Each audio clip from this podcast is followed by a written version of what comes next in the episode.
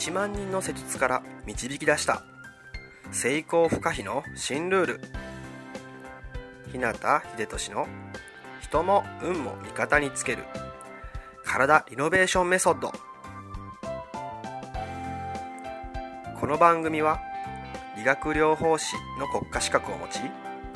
これまで延べ1万人以上のクライアントを指導してきた。自律神経内臓体質改善専門整体師であり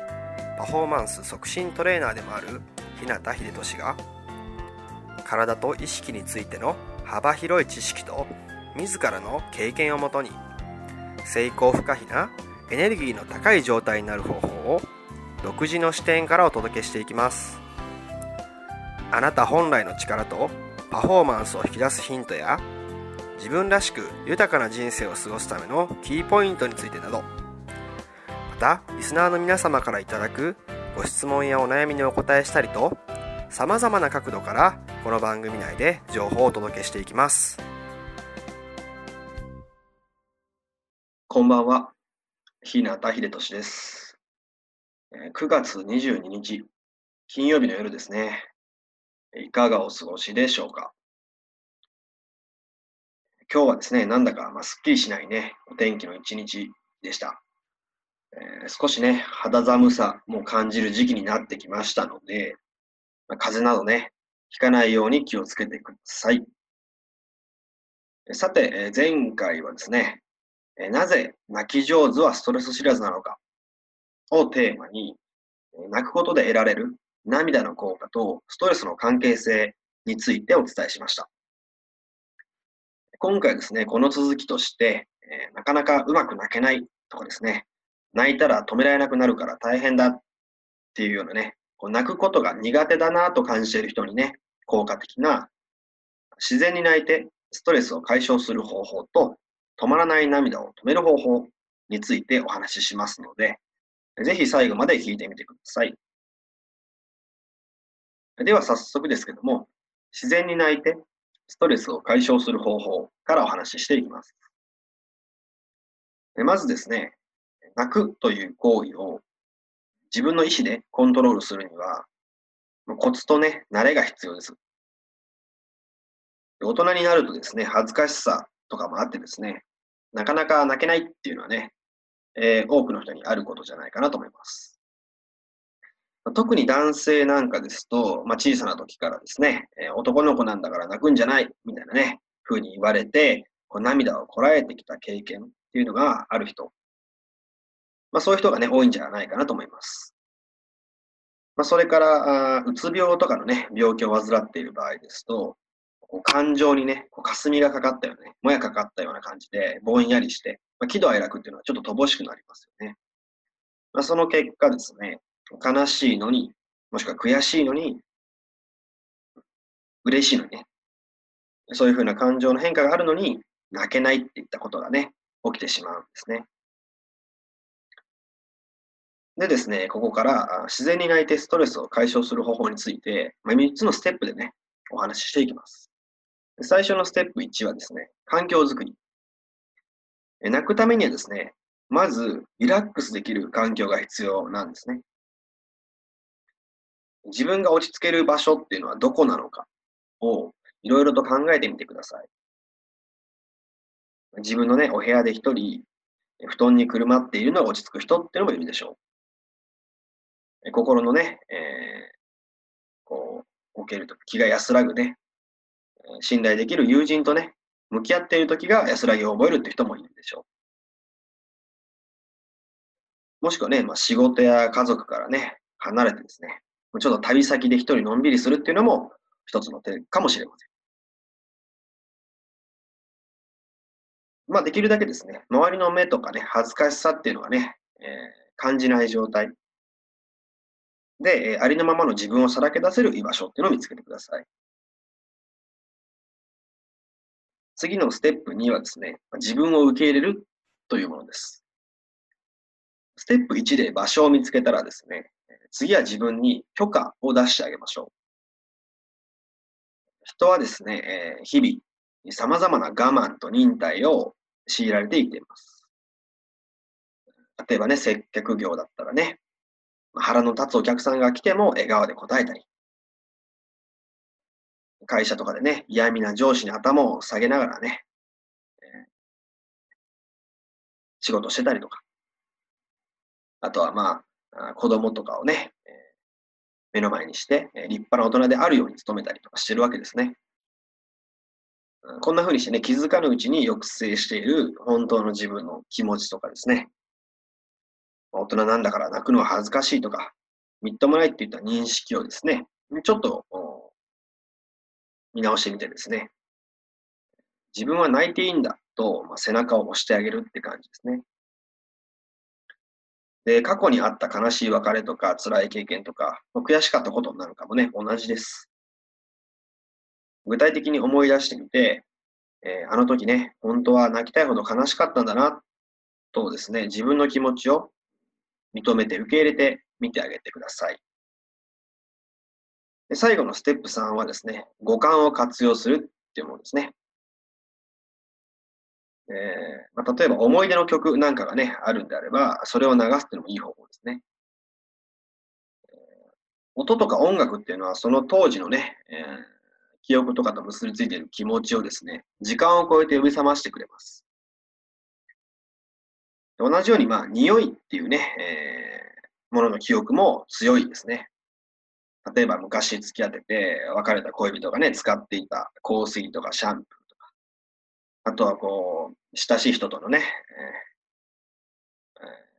お別れのようなね、お葬式に出た時の線香の匂いとかですね。そういうふうにこう、閉じ込めていたあ悲しい記憶を呼び起こすきっかけにもなります。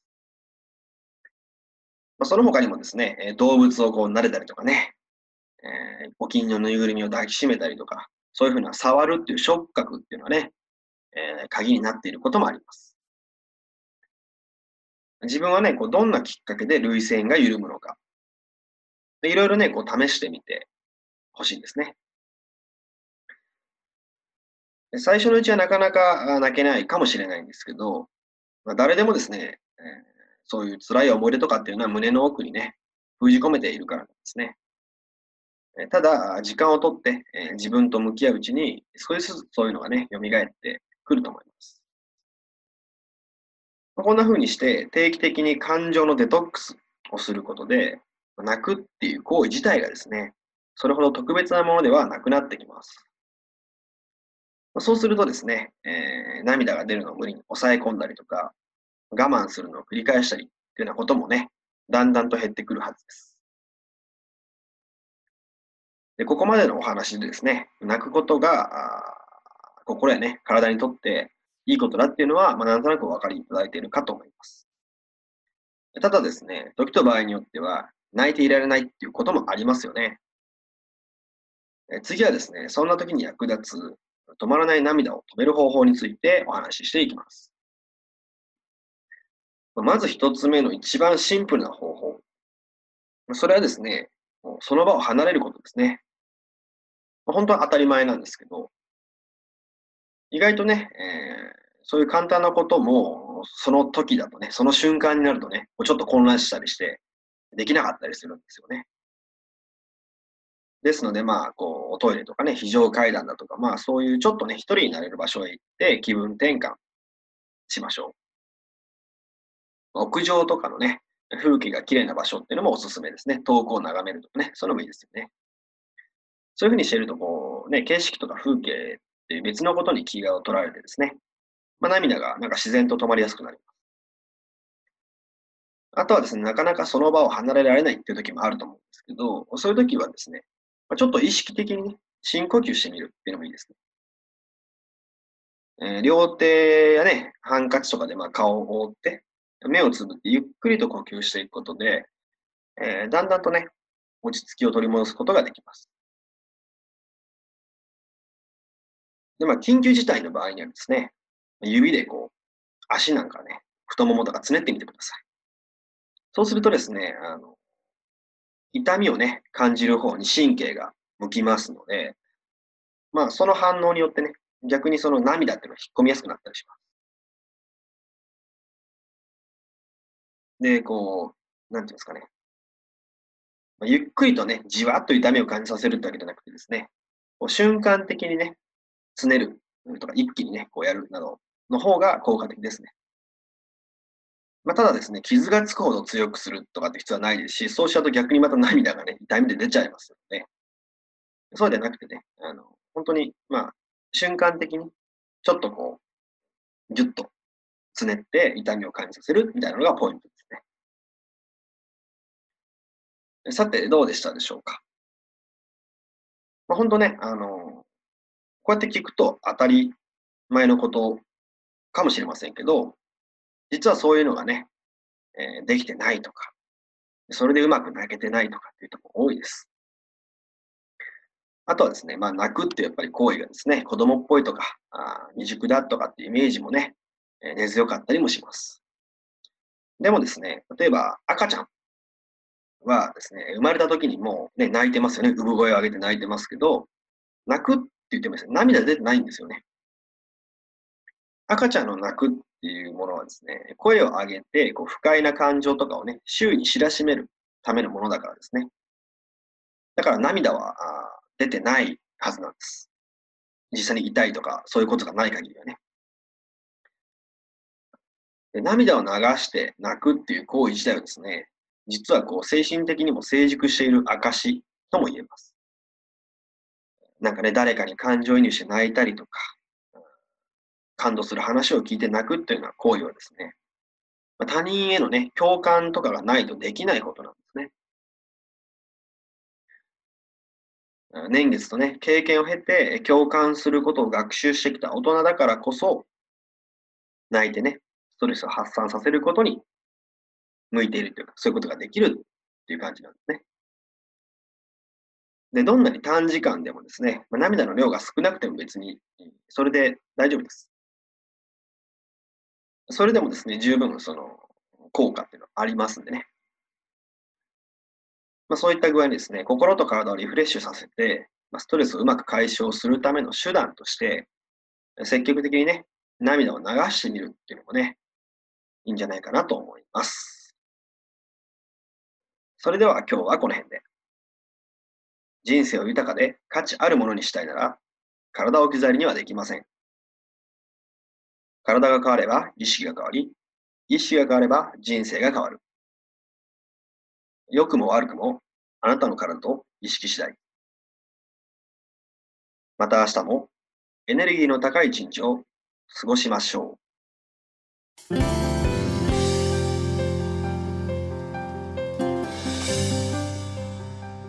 最後まで番組をお聴きくださりありがとうございました。今日の内容はいかがでしたか？ご意見やご感想ご質問などいつでもお待ちしています。そしてこの番組を聞いていただいているあなたにプレゼントがあります。インターネットから日向秀俊オフィシャルウェブサイトと検索していただくと僕のウェブページオフィシャルサイトが表示されます。サイト内にある